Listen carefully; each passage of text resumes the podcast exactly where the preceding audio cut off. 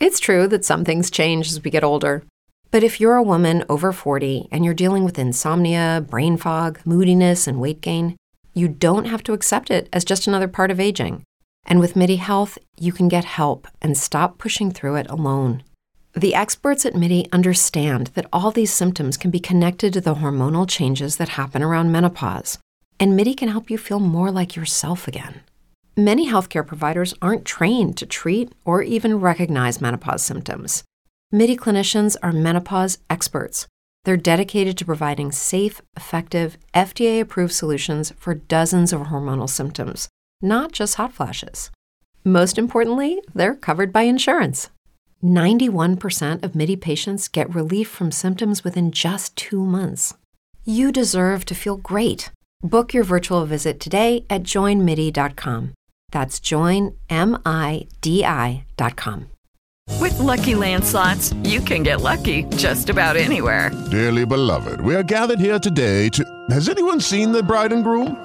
Sorry, sorry, we're here. We were getting lucky in the limo and we lost track of time. No, Lucky Land Casino, with cash prizes that add up quicker than a guest registry. In that case, I pronounce you lucky. Play for free at LuckyLandSlots.com. Daily bonuses are waiting. No purchase necessary. Void where prohibited by law. 18 plus. Terms and conditions apply. See website for details.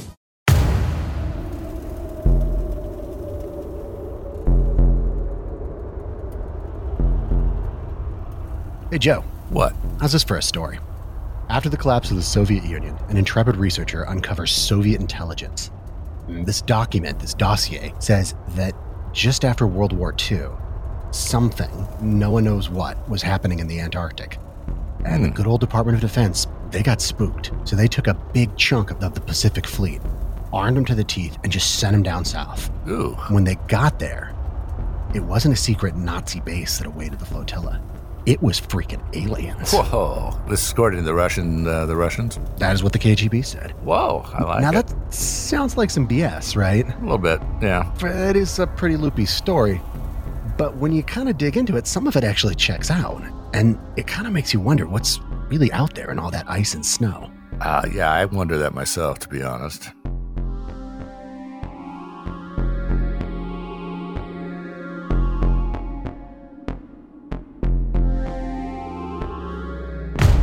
Featuring Joe Sweeney from Thinking Sideways podcast and filmmaker Vincent Caldoni. This is The Shocking Details. Hey there. Welcome to another episode of The Shocking Details.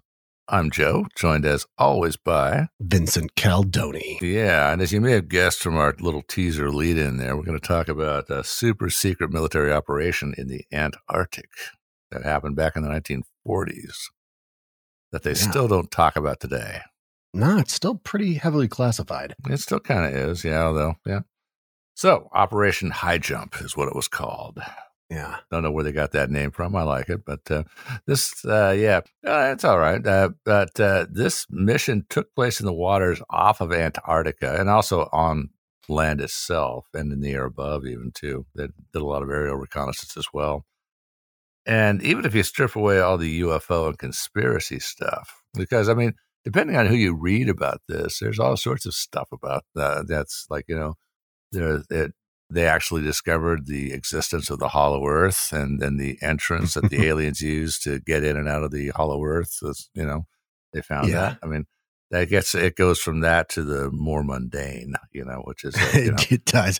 I've tried to leave out the really crazy stuff. Not that I don't, I'm not unwilling to talk about the crazy stuff, but if it doesn't have any, uh, you know, primary source documents to back it up, it's just something someone on the internet said. mhm. I did Oh. you a favor and left that one out of the episode. It totally is. The thing about it is, is like Antarctica is in a sense terra incognita. There's, you know, it's a it's a huge, huge continent, and it's so forbidding. Uh, you know, we've really not completely explored it, No. not nearly. So there could be all sorts of hinky stuff going on down there that we don't know about. There could be aliens living there. Even Right. if you're a very skeptical, grounded person, I think you would have to say that if we somehow were able to, you know, explore Antarctica in detail, we would find surprises down there. There would be crazy stuff we never thought of. Oh yeah, I'm sure. Yeah, and hopefully really cool stuff too, like vast deposits of gold and oil. Ha ha ha. But uh, but anyway, let's get back to the to what happened. This was 1946. The U.S. Navy sent a naval flotilla and some highly trained troops to Antarctica. Quite a large number of, of men that they sent down there, actually.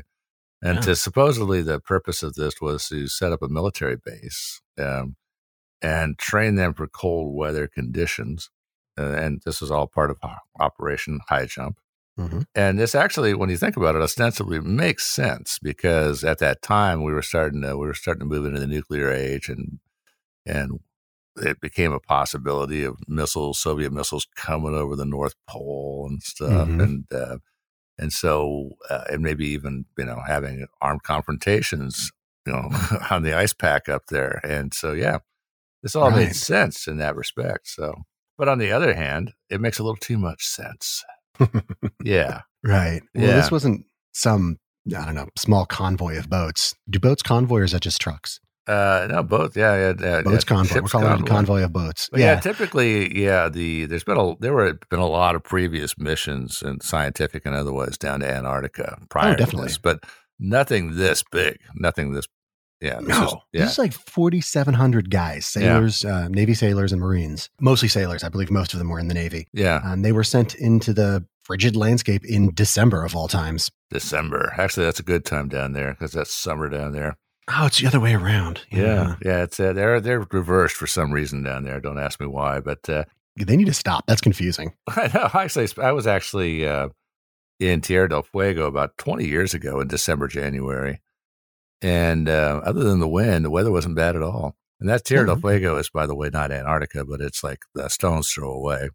Yeah, you're just Not- across the water. It's not far from the, the Weddell Peninsula, which is part of Antarctica. So, you know, and it's definitely down in the, the furious 50s.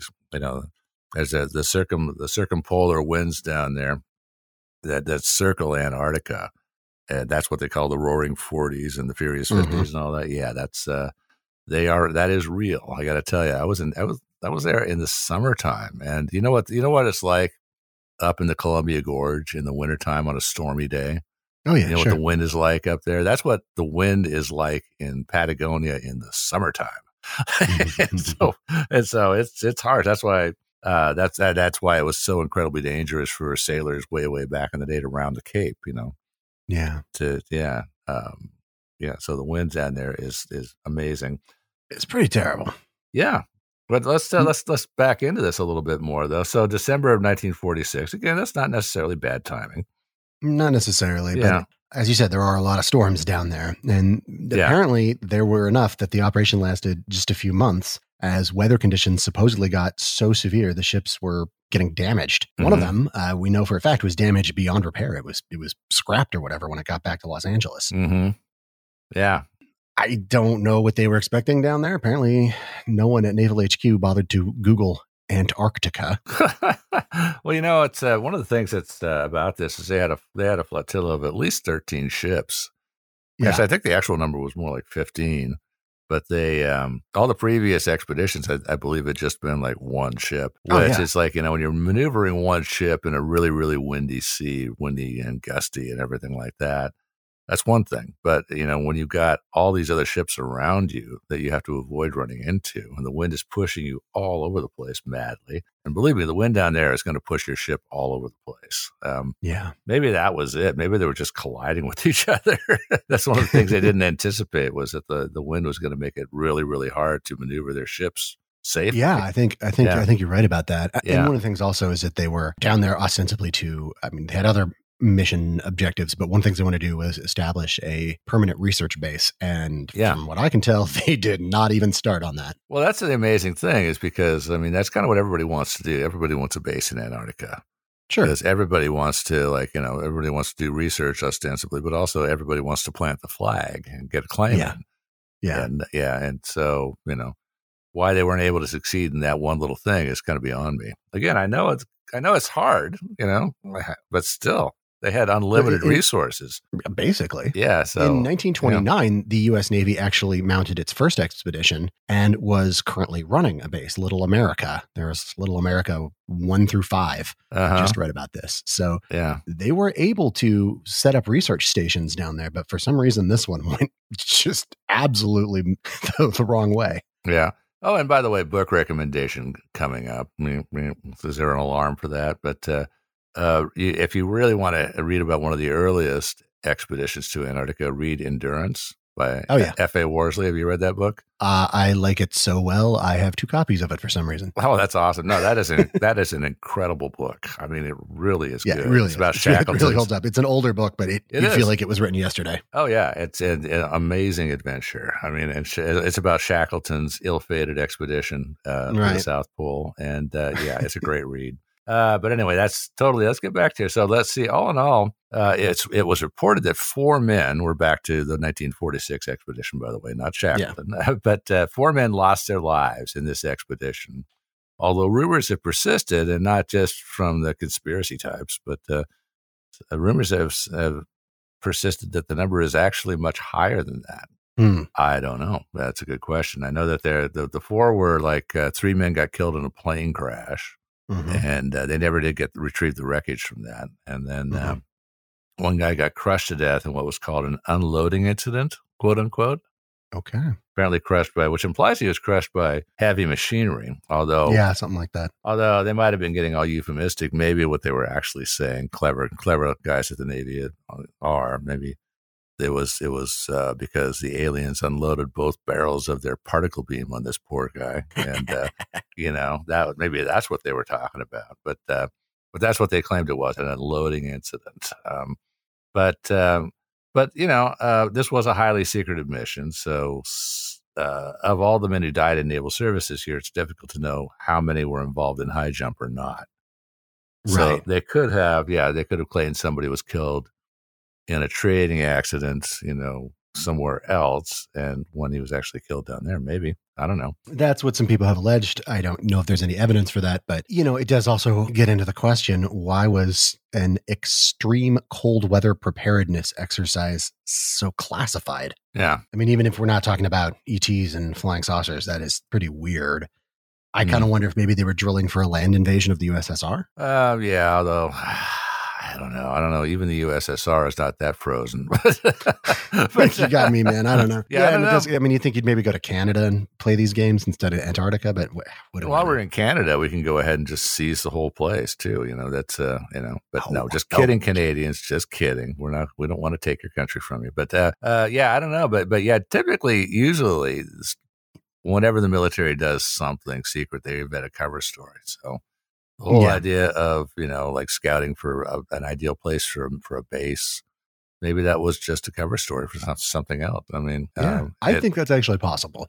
Even if some of the more outlandish theories don't wash, I do think that that it probably was just a cover for something they were up to. Mhm. Yeah, and it could have been all kinds of stuff. I mean, maybe what they were looking for was just natural resources, you know, looking for Hmm, maybe. oil or uranium or something like that. Yeah, the Navy doesn't usually do that, and if they do it, I don't think they usually do it with, you know, destroyers. Well, you'd probably have to get the Navy involved though, because there's you can't reach Antarctica except by sea, really. So they would. So, but anyway, I, whatever they were truly up to, and maybe they maybe there wasn't a cover story. Maybe that's really truly what they were doing was just you know exploring and you know setting up hopefully ostensibly a naval a naval base or a military base. Right. Yeah. All right. So here's where things start to get really goofy. Things are going to get weird from here on out, but it's fun. I'm having fun. Yeah, we're getting back to where we got this information, which is KGB files, right? Right. Yeah. So the KGB source, who near as I can tell is unnamed, uh, we'll, I'll talk about who some people suspect he was in a little bit, but Yeah. uh, he was allegedly a high-ranking naval officer In the U.S. He- Navy, right? in the U.S. Navy. Yeah. Yeah. He revealed that among the officers, they weren't even totally sure why they were being sent to Antarctica. hmm Uh, there were rumors spreading among the officers that intelligence, U.S. intelligence, had uncovered a secret Nazi base in Antarctica. I, I love the secret Nazi base in Antarctica, and I'm Yeah. not saying, by the way, I'm not I'm not totally dumping on it. It- it- they might have had a secret Nazi base down there. I don't know. Well, they, they, Yeah. Well, let's just get to that. Yeah. As nuts as it sounds, we know for a fact Hitler definitely wanted to build one of those. yeah, Uh, and despite all manner of conspiracy theories that have washed around over the last you know, half century or more, it seems, I say seems, that he just never really got around to it for one reason or the other. yeah. Well, it's and and actually, if if Hitler, I know because they they sent an expedition in 1939 to Antarctica, Mhm. and uh, um, but that didn't result in a in a Navy base that we know of, at least. But uh, No. Uh, but even you know, again, a, not a Nazi base in Antarctica is not necessarily as sinister as it sounds because again, everybody wants to plant the flag down there. So Yeah. maybe that's all. He maybe he wasn't going to have a secret UFO or uh, Right. U-boat base or anything like that, but he just wanted to set up a little base and plant the flag and claim a little chunk of that for Germany. Mhm. Maybe Yeah, that's all for, it was. the glory of the Reich or whatever yeah, absolutely. stuff he was Um, into. You know, so so a Nazi a, a Nazi base in Antarctica is not necessarily as as awful as it's you know as you would think, but uh, but but it doesn't look like they ever got around to doing it, like you say. No, See, going on in our our KGB files here, the source again, this is naval officers. That he tells his KGB handlers that in that in their time in Antarctica, the U.S. Navy was attacked by a superior force that messed up their flotilla pretty badly. So Yeah. my theory about them getting shoved around by the wind and knocking into each other or whatever, running into ice floes, hmm maybe that's not what it was that that messed them up. that's what this guy told the KGB. Yeah, because supposedly this is a fairly armed. This was an armed flotilla. I mean, obviously they weren't ready for a naval battle like Pacific, you know, Pacific in World War II, but they had Marines along. I'm sure they had guns and stuff. They they had Yeah. guns. They had uh, the, these ships were armed. Everything Yeah. I can track down about them, from the goofy uh, conspiracy stuff to the more reliable stuff that's more about military history, Yeah. says that they took arms with them and they had destroyer class vessels. Yeah, So basically, the same group of people who had just spent the last you know four years or whatever messing up the Japanese got messed up by something else. yeah. With the Lucky Land slots, you can get lucky just about anywhere. This is your captain speaking. Uh, we've got clear runway and the weather's fine, but we're just going to circle up here a while and uh, get lucky. No, no, nothing like that. It's just these cash prizes add up quick. So I suggest you sit back, keep your tray table upright, and start getting lucky. Play for free at LuckyLandSlots.com. Are you feeling lucky? No purchase necessary. Void where prohibited by law. 18 plus terms and conditions apply. See website for details.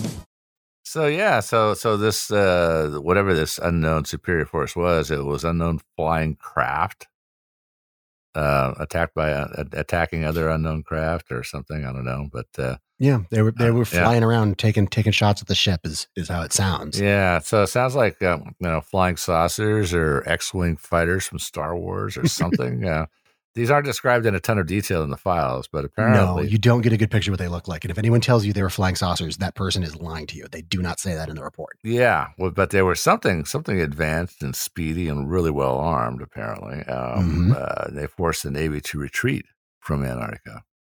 Yeah. So and and the, the the KGB in their files says it says in there that they have verified this story with accounts from other soldiers and Marines present at these attacks. Yeah. So the way it comes off to me is that they is that the KGB had this one big source. He was the big get, but that they talked to enlisted men who basically backed up what this guy said. Yeah, it wouldn't be that tough, you know, if you could, uh, especially if you got a source in there that can tell you, give you an idea of who was there. You could track those guys down, find them in a bar off base some night, and Mm-hmm. you know, get them drunk, and you know, ply them with a few questions, and of course, you know, they're going to tell you some some interesting tales.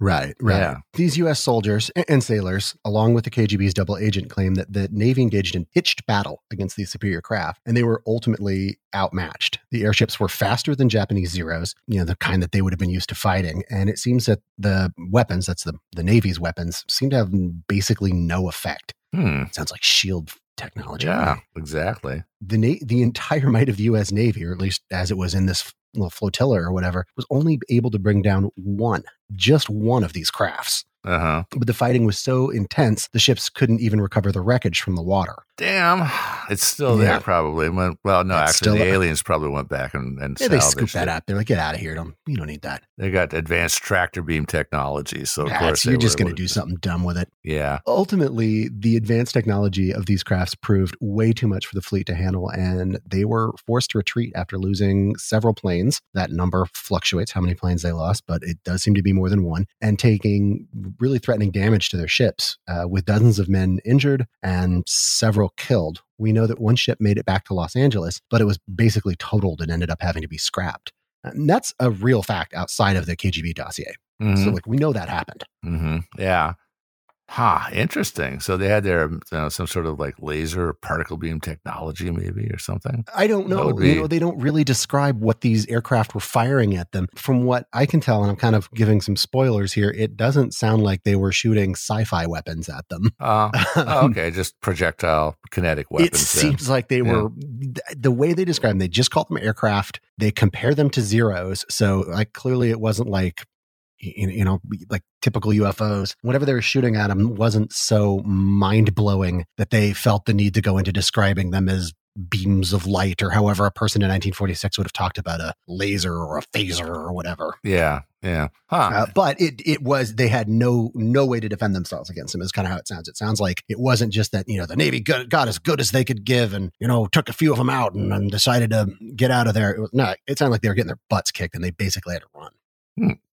Wow. So what the hell? Sounds like aliens to me. It sounds weird. Yeah. Uh, after the but after back after our fleet returned to the U.S., one of the leaders of the expedition who was Admiral Richard Byrd, famous name. You probably heard of him. Mhm. A famous polar explorer. He actually did a trip over the North Pole as well, and but several Yeah. several expeditions to Antarctica. So he was an expert on uh, naval polar logistics. He knew about that stuff. And he was a, you know, I think a renowned explorer in his own right, wouldn't you say? He was a little bit of a media figure in, in his day. He was. He was. He was uh, um, the youngest, the youngest admiral at, at that time in the U.S. Navy because his exploits were so incredibly, amazingly popular with the public. The Navy decided to like you know kick him upstairs a little faster than everybody else. Yeah, But he started talking with the media. That's Admiral Byrd. Um, that the U.S. should set up defense bases in the polar regions, and that flying crafts from the area posed a serious threat to the U.S. Um, and um, he he really did say this. I think one of the things he said he said is that he felt that the the Earth was sh- uh, that that the Earth is basically shrinking, and not not literally, but but in terms of right. in terms of people being able to get from A to B quickly, it was a much different place than it had been just a couple of decades before. Mhm. Um, and here's a quote from what he said to an in, to an interviewer. He said, "quote I have to warn my compatriots that the time has ended when we were able to take refuge in our isolation and rely on the certainty that the distances, the oceans, and the poles were a guarantee of safety." Unquote. Mhm. In other words, he's saying, yeah, with modern jet aircraft and missile technology and all this stuff, yeah, the uh, you know we we we're not as safe as we used to be. Yeah, Yeah, I think he's uh, right. Yeah, well, I, you know, some people say that these statements were kind of controversial. Um, that uh, and you know got him in got him in some hot water with the guys upstairs. Although, as you and I were as you and I were talking about earlier, this is like I, I'm not really sure because like Yeah, and from the, the in looking at it through the prism of Washington bureaucratic politics, some some people probably loved hearing these words because we're talking about new project and uh, bigger budgets and all kinds Mhm. of stuff, you know. right. And right. also- no, exactly. Yeah, you know, and so although at the same time, I mean, he was a Navy guy, so probably this probably did raise some hackles over over there with the Army. So there might have been a little infighting over that. Um, Yeah. but uh, Well, Uh, it didn't seem to go well for his career. He was put into some kind of early retirement and ended up in a mental institution under circumstances that I could not get good info on. mhm. Uh, allegedly, and this is we're getting into some shadier stuff. Uh, doctors told his sister that Admiral Byrd was fine; he wasn't crazy at all. yeah, And they didn't really know why he was being kept in there. Uh, Yeah, that he must did have- not do. Yeah. Yeah. I, I don't know because he um he he might have had a like some sort of a breakdown or an issue or something like that. But I know that he did uh, participate with the you know as as an- a member of the Navy in Mhm. Operation Deep Freeze. And that was in like 1955, 56. Yeah, I'm looking actually looking at Operation Deep Freeze right now. It's pretty interesting. Yeah, so, So he did get back in there. yeah, so he was back in Antarctica in February 1956. Uh, not not that long. I think he was just there for about a week. But Well, uh, it couldn't yeah. have been there for that long because he passed away in 1957. Yeah, no, I know. He uh, he died kind of young. I think he was 68 years old. He had a heart attack in his sleep, or maybe he was assassinated. Huh? But Mm-hmm. there uh, are people who feel that way. well, maybe I don't know. But uh, so he wasn't. You know, didn't uh, his his controversial statements? I don't think really ended his career. Uh, but uh, I think it ended his career in the public. Uh, what do you call it? The public sphere. Mm, You don't read a lot about him giving interviews or running his mouth after that. From the little bit of research I was able. mhm, yeah. No, it was, it was it, he definitely was talking about threats coming over the poles, and and I and Mhm. frankly, even though I, I agree with him wholeheartedly, uh, especially with my my gift of hindsight that I have, but uh, threats coming over the North Pole, you know, he was he was spot on about that. Yeah. Um, No, but- I think he's totally right. yeah, although threats coming towards the U.S. over the South Pole, eh, you know, that hasn't materialized yet. I Not it yet. will. It's that's a little I- further, a little more remote. But yeah, you know, I, I you know, I think if he if we want to look at, you know, from a strategic standpoint, total global preparedness, he's got a point that we got we can't just ignore the polar regions. They are part of the world. And yeah, if we, you know, if you're looking, especially in you know, in a late forties mindset of stopping uh, short range ballistic missiles, not the kind of ICBMs Yeah. uh, that we're talking about. If We're talking about, you know, possibly stopping ground based invasions. That's territory we have to have some presence in, just like how in the Second World War we had to establish a whole lot more military presence in areas like the Pacific Ocean, which were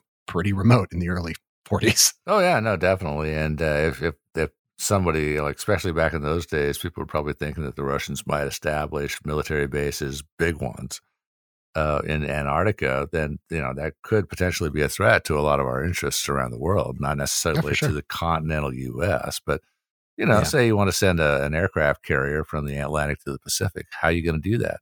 Mhm. You kind of got to go around the horn. You can't just you can't go through the Panama Canal. So you can't do that. We've learned a lot about sending big ships through the Panama Canal lately. Uh huh. Yeah, and uh, and so you got to send them fairly close to Antarctica, where the Ruskies, with their their military bases, can sink them. So you know. So anyway, it's uh, yeah, and Antarctica does have strategic value. I think even today. Um, yeah. All right, so let's jump yeah. forward to 1958 and talk about Operation Argus. Argus. Yes, this So is a there fun is- one. Yeah. I mean, I cut a lot. I could have gone. We could have done a whole thing about Argus, but it, it's Yeah. kind of boring. I Ah, mean, it's, not, interesting. It's not boring to you guys like you, Joe, but No, of course not. Yeah, but uh, for most folks, folks like me, military arcana is a little bit of a snooze. But so here's the official story in a nutshell. Tell me if I get this wrong, Joe, because I bet you know more about this than I do. wow, no. Military hi- scientists hypothesized that in the event of the Soviet Union shooting missiles at the United States, we could fire low yield, heavily radioactive missiles, basically like dirty bombs on rockets, into our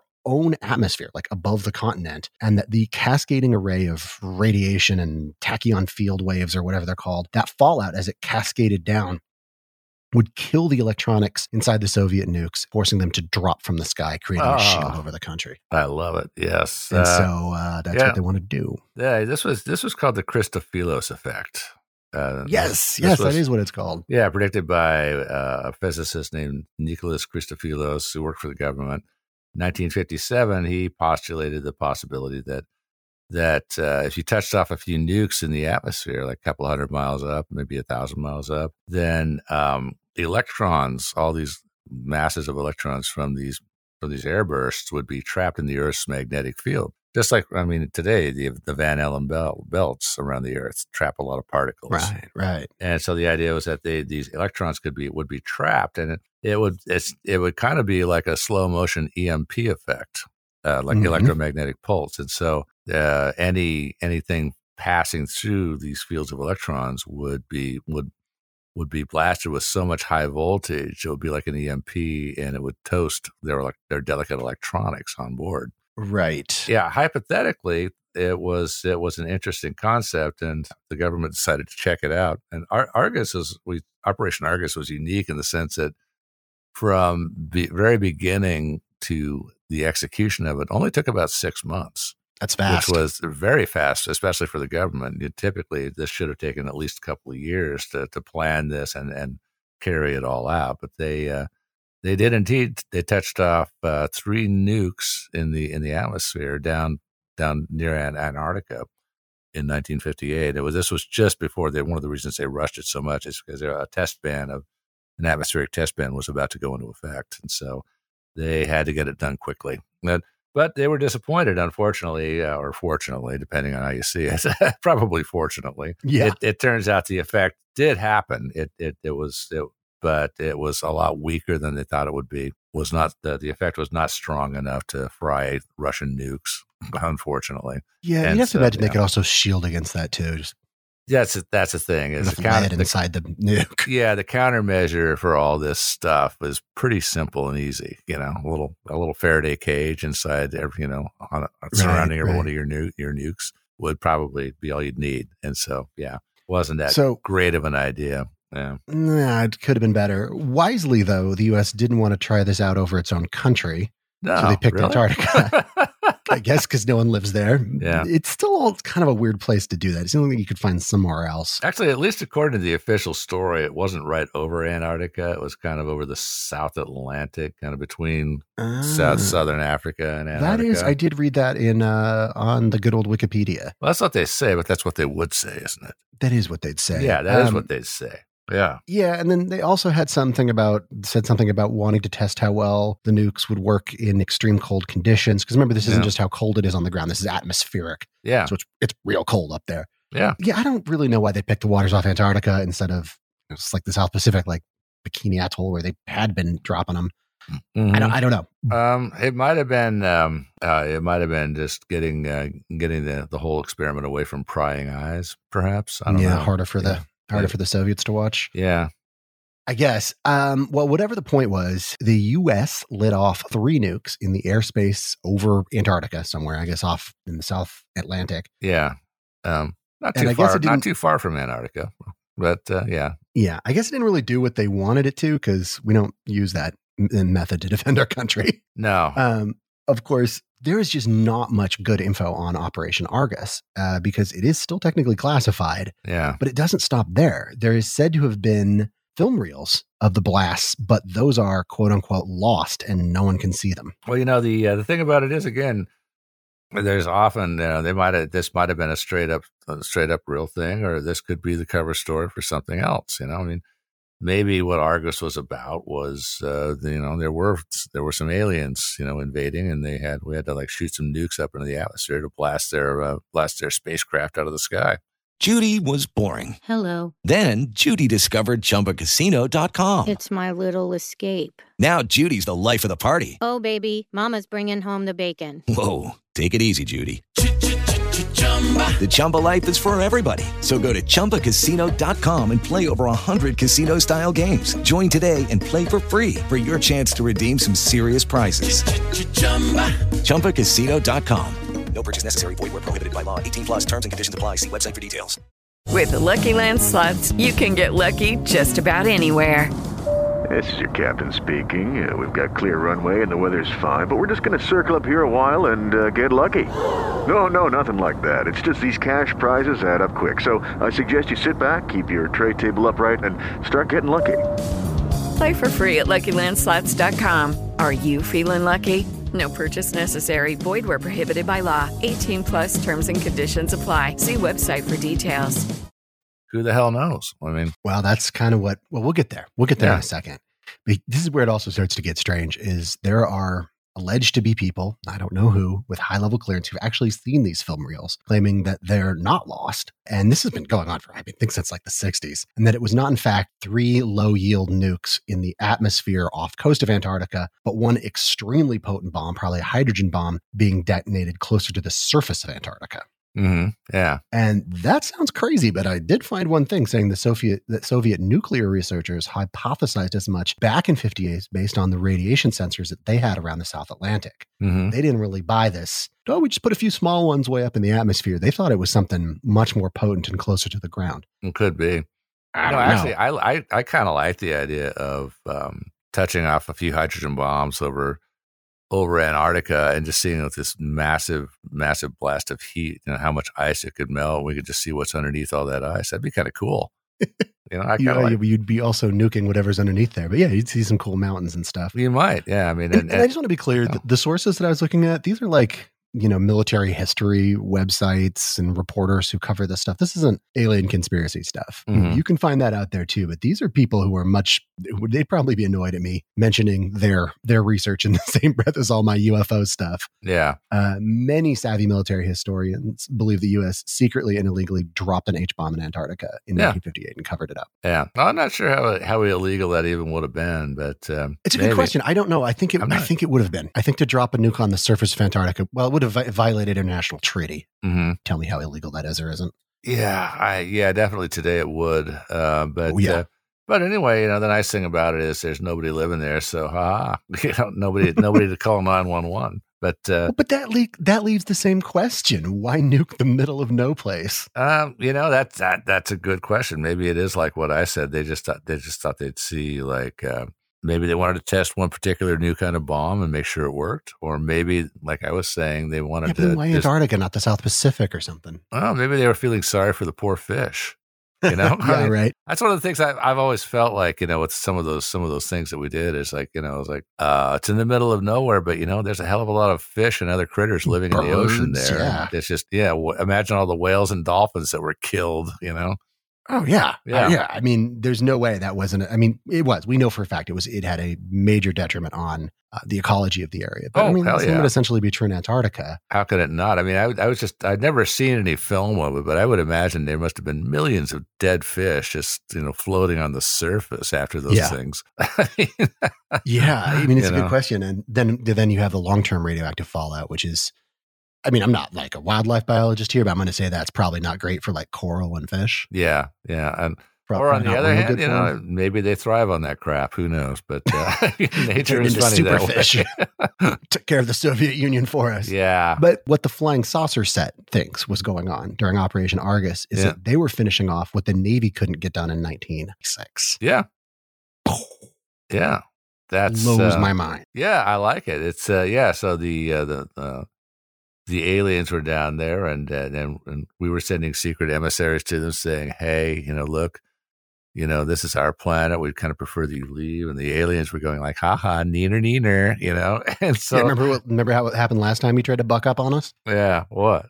yeah, and so uh, exactly, and uh, and so uh, they didn't realize perhaps that we were developing hydrogen bombs, and so maybe that's what happened. I don't know. Yeah, and we just finally, yeah, whatever like alien base they had in on the South Pole, they just took it straight to it with the biggest H bomb they could get down there and hmm took care of that. Yeah, they're toast now. That is- yeah, I like it. Mind blowing. Well, Joe, I got to tell you, my mind is too too blown right now. I can't. It's just it's all in pieces all around me. Yeah, I think that uh, the only thing that's going to be is, is that, that's going to bring us back and center our center us again is like some refreshing and and heartening words from our sponsors. Yeah, that's a great idea. I, I love think- that idea. Yeah, that'll get us that'll get us back back on track here. All right, so we're gonna be right back, and we're back.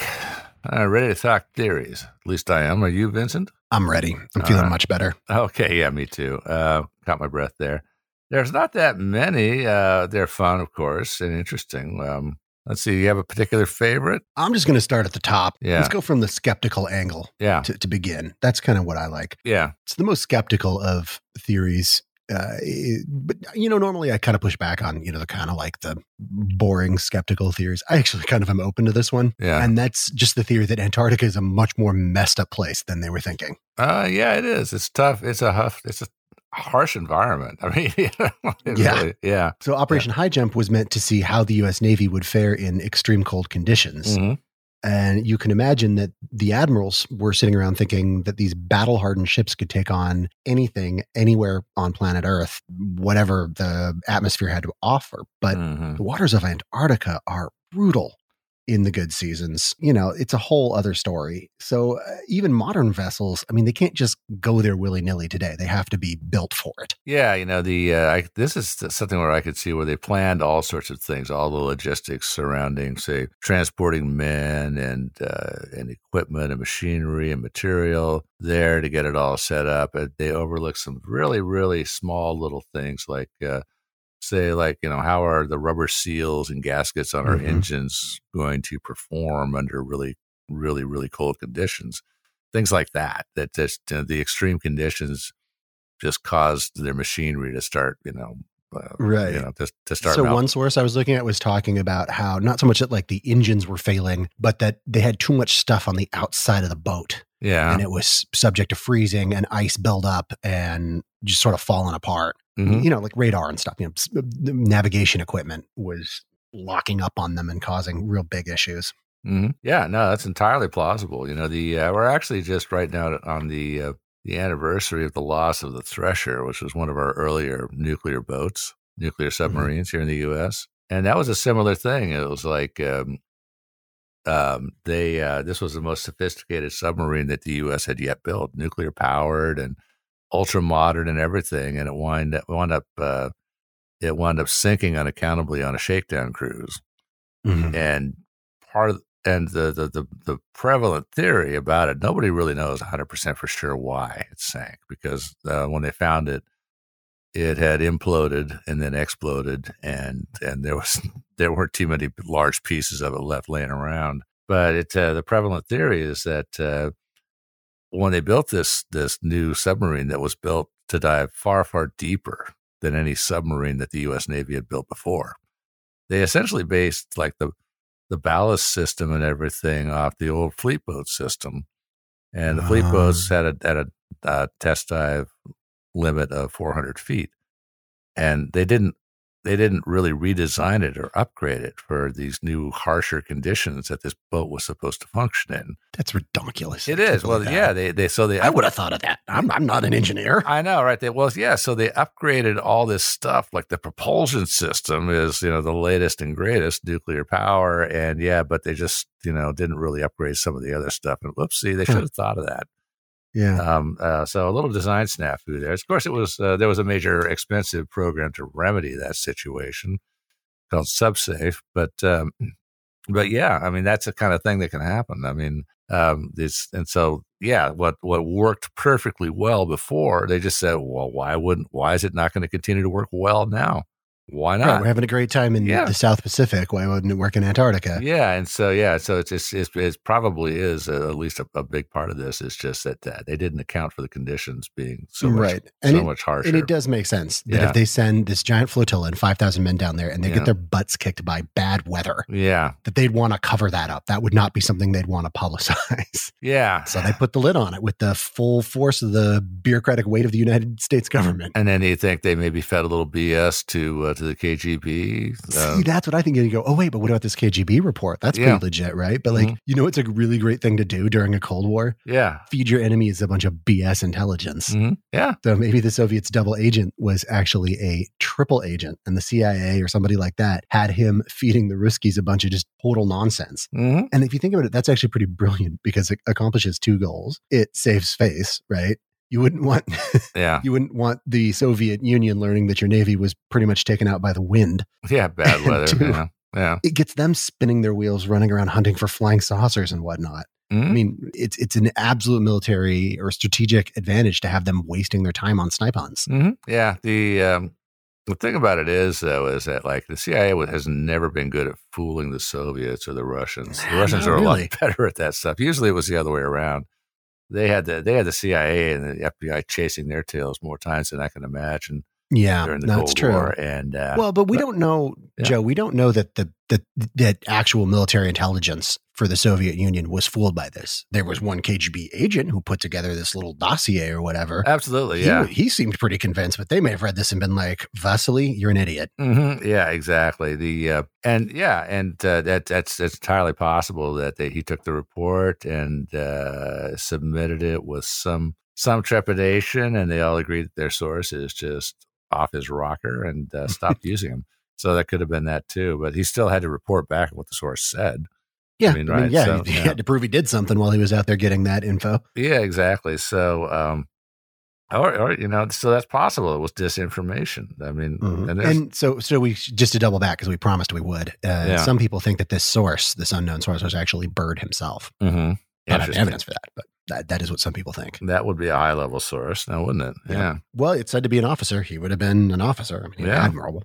It would have been that. that no wonder he died in his sleep of a heart attack at, at the at, the young age Yeah. of sixty eight. Yeah. Yeah, not- Testing for polonium 210. Yeah, I know. Seriously, um, Uh, but and there's just one thing. Yeah. And, and when I looked into this, that really stops me from just fully embracing this this theory, which is, you know, we did exercises. The United States did all kinds of exercises like this after the Second World War, World War to Yeah. test preparedness around the world. We didn't tend to send this many boats and like 5,000 men. Something about it, and I'm not the only one who's commented on this, says people think there was something weird about Operation High, High Jump, that it felt like a real war and not just an exercise. The quickly the speed with which they put it together the amount of firepower they brought with them the number of men like, it would have been really expensive the cost would have been immense yeah, other defense exercises happened. They just weren't any. I can't couldn't find anything really on this scale. Do you know more about it? Can you think of one on this scale? Uh, I can't off the top of my head, but um, it's not. It's not entirely.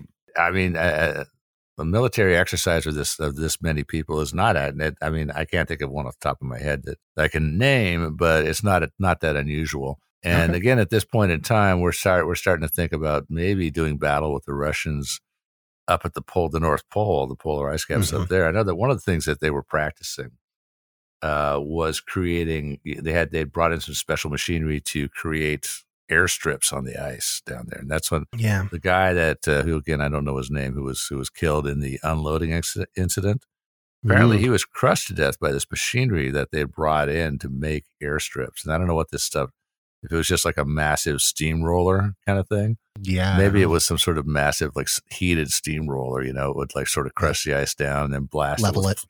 blast it with flame, and then roll over it again and make a nice. That's kind of what I'm picturing. It's just like just like a giant planer. Yeah, you know, apparently like this poor on wood. Yeah, apparently this poor guy got like run over by that machine or something. Yeah, Ooh, it was a jeez. Nasty. that. Yeah, That's- that sucks. But um, and so maybe that was the whole plan was this it was just an exercise to practice going Yeah. into this incredibly hostile environment, setting up a temporary military base with airstrips and everything, and then you know. Yeah, and maybe, so maybe that's what they were practicing. And so it's not beyond the realm of possibility that this was a legitimate but non-war. But at the same time, it could be they went down there to actually wage war as well. Yeah. I don't know. I, you know, I think I guess what I can say is that the the crack you can go in- through in this one, you can be really skeptical and really like what they were down there shooting down flying saucers off the coast of Antarctica. That's ridiculous. I think there is still some mystery around what the heck they were doing down there and why they were doing it. hmm Yeah, uh, yeah. My my the one thing I would say that makes me but again, maybe they're lying to us. I've seen the, the list of the aircraft that they took with them down there. Mhm. There weren't that many, but again, they could be lying. And they all seem to be sort of like just uh, reconnaissance oriented rather than Yeah. fighting planes. I mean, they had some flying boats and they had helicopters and stuff like that. They didn't take any fighter jets that I know of down there with them. Um, Well, I don't know how many fighter jets they had in 1946, but I take your point. Yeah, they did or- not seem prepared to do air battle. yeah, I shouldn't say fighter jets, but you know, fighter planes. They had Yeah, they yeah, had Mustangs Boku or whatever. Yeah, they had Boku fighting planes. You know, like yeah, Yeah, they yeah, had that's true. they had scads of them. I mean, they were they were actually scrapping them with with just mad abandon at post World War II and everything. Yeah. Um, yeah, so I don't know. Maybe that's maybe that's what this was all about. Is they took all this material down there to just store it in Antarctica. Because you know, Antarctica is, if you don't know this, is the driest place on Earth. That's true. It yeah. is. Um, Yeah. So yeah, you want to store, you know, mothball a bunch of stuff. Just park it in Antarctica, and it'll be it'll be just fine, except for all that snow and ice on top I was when you go say, back to get it back. But I don't think Antarctica is known as a great storage facility. uh, it's got its advantages and its disadvantages. Number one is Right. that uh, break-ins and theft are pretty much unknown. Um, you know, But, right, uh, right. Yeah. Well, what what are the? So we got another theory here. Um, Nazis. Nazis, yeah, the Nazis. So, uh, in 2016, Russian explorers discovered a real life Nazi base in Antarctica. Right? Well, Not really. No, it's just it a was bunker. really just kind of a little bunker. I don't think it was used for all that much, but it does show that Hitler and the Nazis did have a presence on the continent. yeah, I don't know. prior to this time, I believe, was just a rumor. Yeah, well, I don't know that this was a per- part of a permanent base or just a temporary structure that they uh, erected for, as part of their maybe their 1939 expedition to to the continent. To um, so I can't know. remember when they built it. I did actually look that up, but it Mhm. is it's pretty small. I don't think it there was maybe it was supposed to be the start of something really permanent, Yeah, but it doesn't in and of itself. It's it's just kind of a ruin. yeah, they probably. But it's not like yeah. it's a tar paper shack with a swastika on the side. Like No, it's, it no, was a real that. building. Yeah, not that either. It's kind of cool, actually. It's a, too bad they didn't leave a couple of crates full of highly collectible Lugers and Schmeissers in there. That would be really nice. Oh yeah, Yeah. I don't know. But uh, um, but but but the Nazi base, uh, naval officers widely believed the mission was a cover to root out the last of the Third Reich. Mhm. So that's uh, yeah. So That know, was a rumor among the officer corps. no, yeah. I, well, you know, we've all heard these stories about the the bunch of Nazis fled to Antarctica post World War II. Mm-hmm. Yeah, Uh, yeah, That's maybe where it comes from. Yeah. Yeah, the reports, uh, uh, and as far as you know, the official reports, don't talk about anything very sciencey, fictiony. Uh, No, but not at all. know, about about about Operation High Jump. But they do talk about extremely fast, well armored aircraft that posed a real challenge to our military. And granted, probably high jump was not the best armed flotilla. They weren't really there for battle, unless they were, unless they actually were there down there too. Oh yeah, they're in the Navy. They're gonna they're always gonna be armed with you know armed Right, teeth. It's right. like- uh, and so yeah, if they had actually a, a Nazi base down there, and they had and the Nazis, of course, were they developed jet aircraft before any of the rest of us did. They did by quite a bit. Yeah, they had some very advanced stuff in terms of aircraft, rockets, submarines. I mean, they were beating the pants off of us in a lot of areas, technologically speaking. Yeah. But uh, Hey, yeah, So here's here's a fun fact for you. yeah, Chuck Yeager was only the first person to break the sound barrier Mm. and live.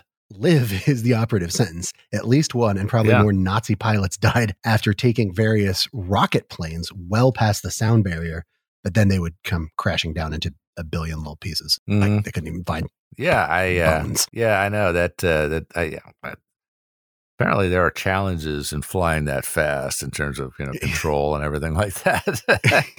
They were good Yeah. at getting them off the ground, but you know, basically it was a a V two with a you know po- with a cockpit. Yeah, with a cockpit and some tiny wings. Yeah, yeah, and that, that's that's the whole thing. Is like the uh, the ten. I would I would imagine that uh, uh, if you're flying in a plane going three four hundred miles an hour and you make a, a correction with your flaps or your rudder or whatever, it's like okay, whatever, you know. And then you you know make a similar correction at you know at supersonic speeds. It's probably going to be a lot more radical in its effect. Oh yeah. yeah, Yeah, I mean That- that's that's when you see jet planes up in the air. A lot of times, what they're doing is they're drilling to learn how to bank correctly, so that they don't rip themselves apart with their own crosswind. hmm Yeah. Or just yeah, or or just put on a little too much G force there. Um, Yep. Yeah, it's it's funny when you see those uh, see some of those supersonic planes that the that the U.S. has and everything. They look so space agey and everything, but those things are built like freaking tanks. They kind of Yeah. have to be because of the Yeah. forces that those things undergo. No, totally. So that's another possibility too, is that they just didn't build their craft heavily enough to withstand the forces that they were subjecting them to. There were But, there were uh, so many problems. If you read about it, it didn't go very well. But maybe right at the end of the war, they got some of them right. yeah, So yeah, it's entirely plausible. could Operation High Jump just have have uh, just accidentally stumbled upon a highly armored Third Reich holdout base? yeah, I mean, my only problem with it, honestly, I, I'm willing to just entertain this kind of wild speculation up to the point that we haven't found that base. yeah, not yet. Wherever they put this thing, they must have hit it Yeah. because no one's seen it in the last 70 years or whatever. Well, you know, it's it wouldn't be that hard to hide it though, because nature would tend to hide it for you down there. I mean, it's going to be just blanketed with snow and ice, and more snow and more ice, and more snow and more ice, and so uh, that Yeah. could be it. it. Maybe there was a base down there, and it's just you know it just got naturally covered up.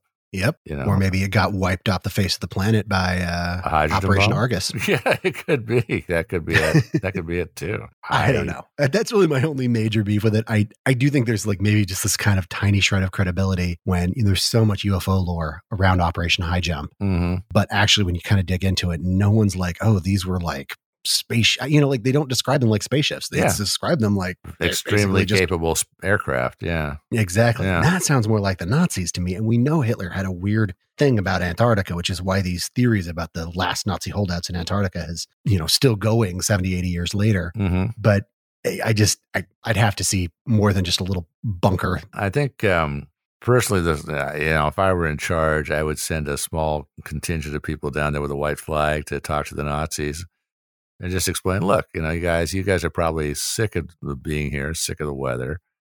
And so we're going to give you amnesty, but in return, you got to let us look at all your cool toys. Okay. And that's what we, that's, that's probably what we would have done.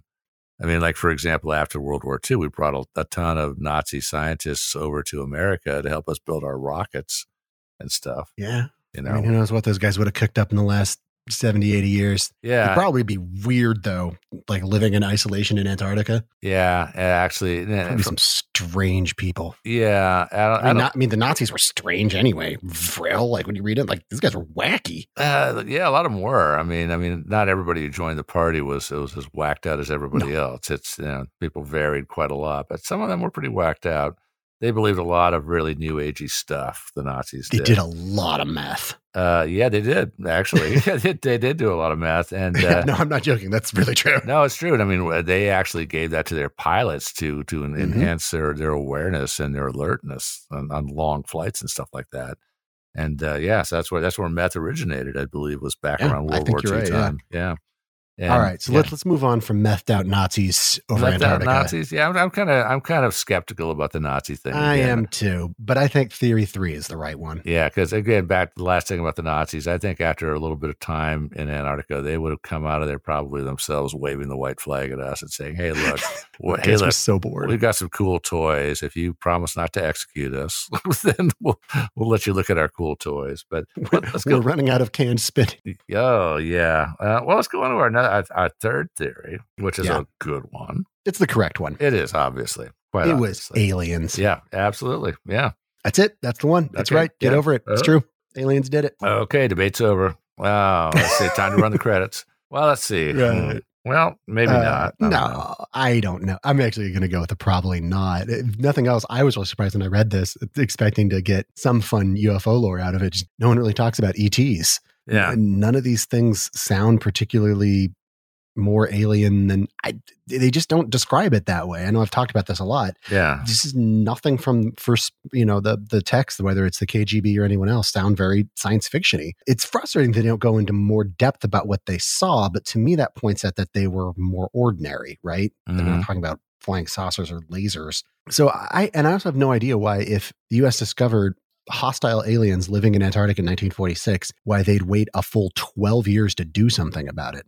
Maybe it took them that long to put together a nice hydrogen bomb. I don't know. I don't remember when I the don't know. first I- hydrogen I- bomb was created. Yeah, that is a long I just time. feel like if I were the president and like Admiral Byrd comes Yeah. back and he's like, yeah, there were straight up aliens with super weapons down there. We need to do something. I'd be like, okay, let's let's let's do this today, not in 12 years. Yeah. Well, you know, um, um, the thing about it is, is like, you know, if I were aliens, uh, maybe I would find Antarctica to be a really cool place to hang out because, I mean, Oh, yeah. maybe these are aliens from the ice planet of Hoth. You recall that from Star Wars. And Yeah, So maybe to them, to you know, this was like you know the the best place on Earth to be, and they've been living down there for God knows how long. Yeah. And then suddenly humans start intruding, and uh, and uh, we sort of had maybe we had a, sort of an accommodation with them after 1946, and for some reason that accommodation broke down.